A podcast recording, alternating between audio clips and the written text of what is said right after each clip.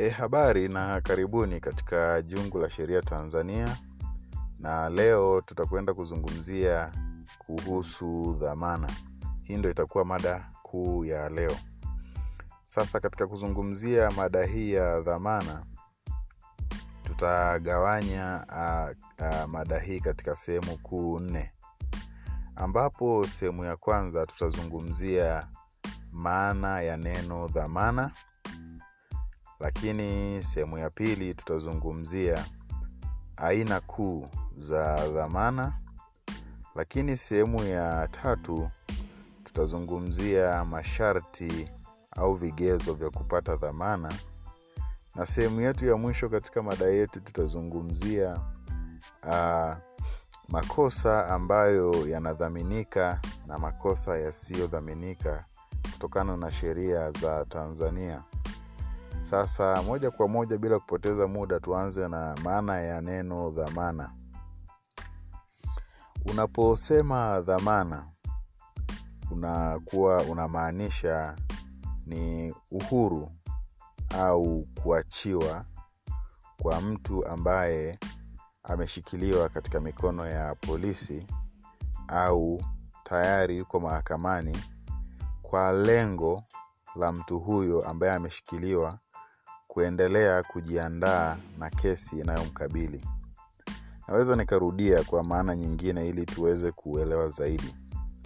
Unaposema dhamana ni uhuru ambao anapatiwa mtu ambaye ameshikiliwa katika vyombo vya dola e, polisi au tayari ambaye yuko mahakamani e, uhuru ambao anapewa sasa ili aweze kujiandaa na shauri lenyewe kwamba anaachiwa akaendelea na shughuli zingine wakati kesi yake inaendelea au wakati mashtaka yake yanaandaliwa na jeshi la polisi. Hiyo ndo maana ya haraka ya neno dhamana. Sasa tuhame tuende katika sehemu ya sehemu yetu ya pili ambapo tunakwenda sasa kuzifahamu aina kuu za dhamana aina za dhamana zipo aina kuu mbili. Ambapo kuna dhamana ambayo inatolewa kituo cha polisi na kuna dhamana ambayo inatolewa baada ya mshtakiwa kuwa tayari yupo katika mahakama na shauri lake tayari limeshaanza kusikilizwa na mahakama. Kwa hiyo hizi dhamana mbili zinatofautiana. Dhamana ya polisi hii inatolewa kituo cha polisi ambapo bado mshtakiwa hajapelekwa mahakamani ambapo bado utaratibu wa kumpeleka mahakamani unafanyika pengine labda mashtaka bado yanaandaliwa. Mtu huyo ambaye ni mtuhumiwa ana, anapewa anapewa uhuru wa kuenda kuendelea na shughuli zingine wakati ma, mashtaka yake yanaandaliwa na jeshi la polisi kwa ajili ya kupelekwa mahakamani. Hiyo ndio inaitwa dhamana ambayo inatolewa kituo cha polisi. Au kwa lugha ya kiingereza tunaita police bail. Lakini aina ya pili ya dhamana ambayo tume, tumesema kwamba ni dhamana ambayo inatolewa mahakamani hii ni dhamana ambayo anapewa mtuhumiwa au mtu ambaye tayari ameshafunguliwa mashtaka katika mahakama na tayari shauri lake au kesi yake imeshaanza kusikilizwa kwa hiyo hii, hii aina ya, ya, ya, ya, ya dhamana inakuwa inatolewa na mahakama yenyewe baada ya uh, uh, mtuhumiwa mwenyewe kuomba kwamba anahitaji apewe dhamana ili aweze kujiandaa na shauri lenyewe. Kwa hiyo hii ni dhamana ambayo inatolewa na mahakama yenyewe tofauti na ile ya mwanzo ambayo inatolewa katika kituo cha polisi na askari ambao wanaandaa mashtaka kwa ajili ya kuyapeleka mahakamani. Kwa hiyo hiyo ndio tofauti kubwa kati ya hizi dhamana mbili na ndizo dhamana ambazo zinatambulika kisheria katika sheria ya mwenendo wa makosa ya jinai ya tanzania.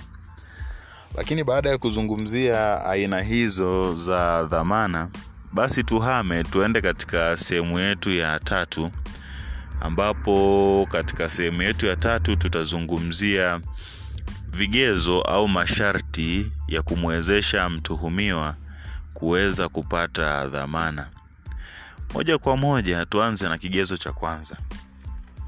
Kigezo hiki cha kwanza kina kina kinategemea sana uh, kosa la mshtakiwa au kosa ambalo anatuhumiwa nalo. Sasa kuna makosa ambayo yana, yanapewa dhamana na makosa ambayo hayapewi dhamana kutokana na sheria za nchi yetu. Makosa ambayo yana yana yanaweza yakafanywa na mtuhumiwa yakamnyima dhamana yapo ambayo tutayazungumzia katika sehemu ya nne, lakini nimezungumza tu kwamba uh, uh, kosa alilolitenda mtuhumiwa inaweza ikawa ni kigezo cha kupata au kunyimwa dhamana. E, lakini kigezo kingine au sababu nyingine ya dhamana ni historia ya mtuhumiwa katika kutenda makosa. A, mtu anaweza akanyimwa au akapewa dhamana kwa kuangalia historia yake ya nyuma, kama amewahi kufanya makosa ya jinai na amewahi kuhukumiwa a, na mahakama kwa kwa muda wa zaidi ya miaka mitatu. Kwa hiyo mtu ambaye tayari ameshahukumiwa kwa zaidi ya miaka mitatu na mahakama na ana historia ya uhalifu huko nyuma, anaweza akanyimwa dhamana kwa kigezo hicho kwamba yeye ni mhalifu na ana historia chafu ya kihalifu. Lakini kigezo kingine cha kupewa au kunyimwa dhamana ni uh, kuonekana kwamba una uwezo wa kutoroka au kukwepa uh, mkono wa sheria.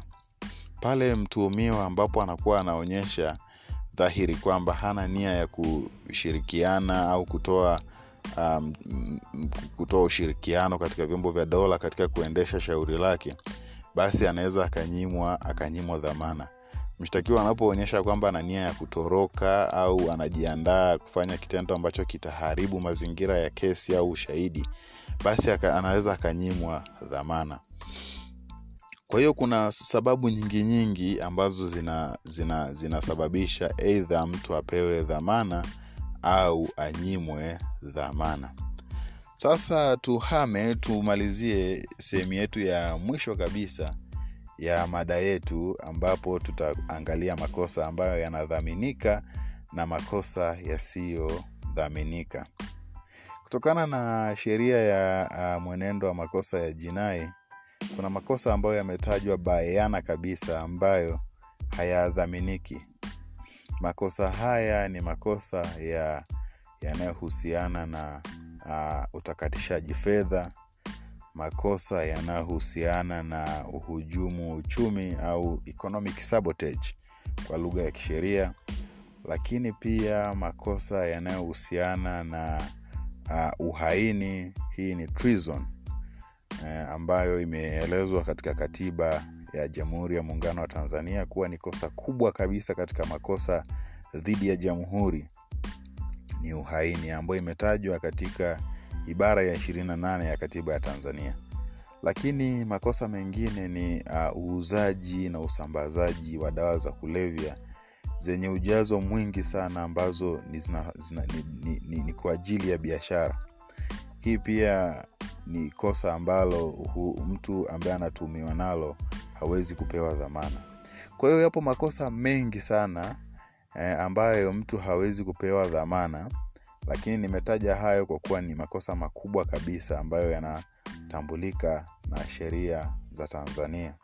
Lakini pia kuna makosa ambayo yanadhaminika, ila mtu anaweza akanyimwa tu dhamana kutokana na kuonyesha vile viashiria au vigezo kama vile ku, ku, ku, kuweza kuharibu ushahidi au kama anaonekana anaweza akakimbia kesi kwao, anaweza akanyimwa dhamana pa, pamoja na kuwa makosa yake yanadhaminika.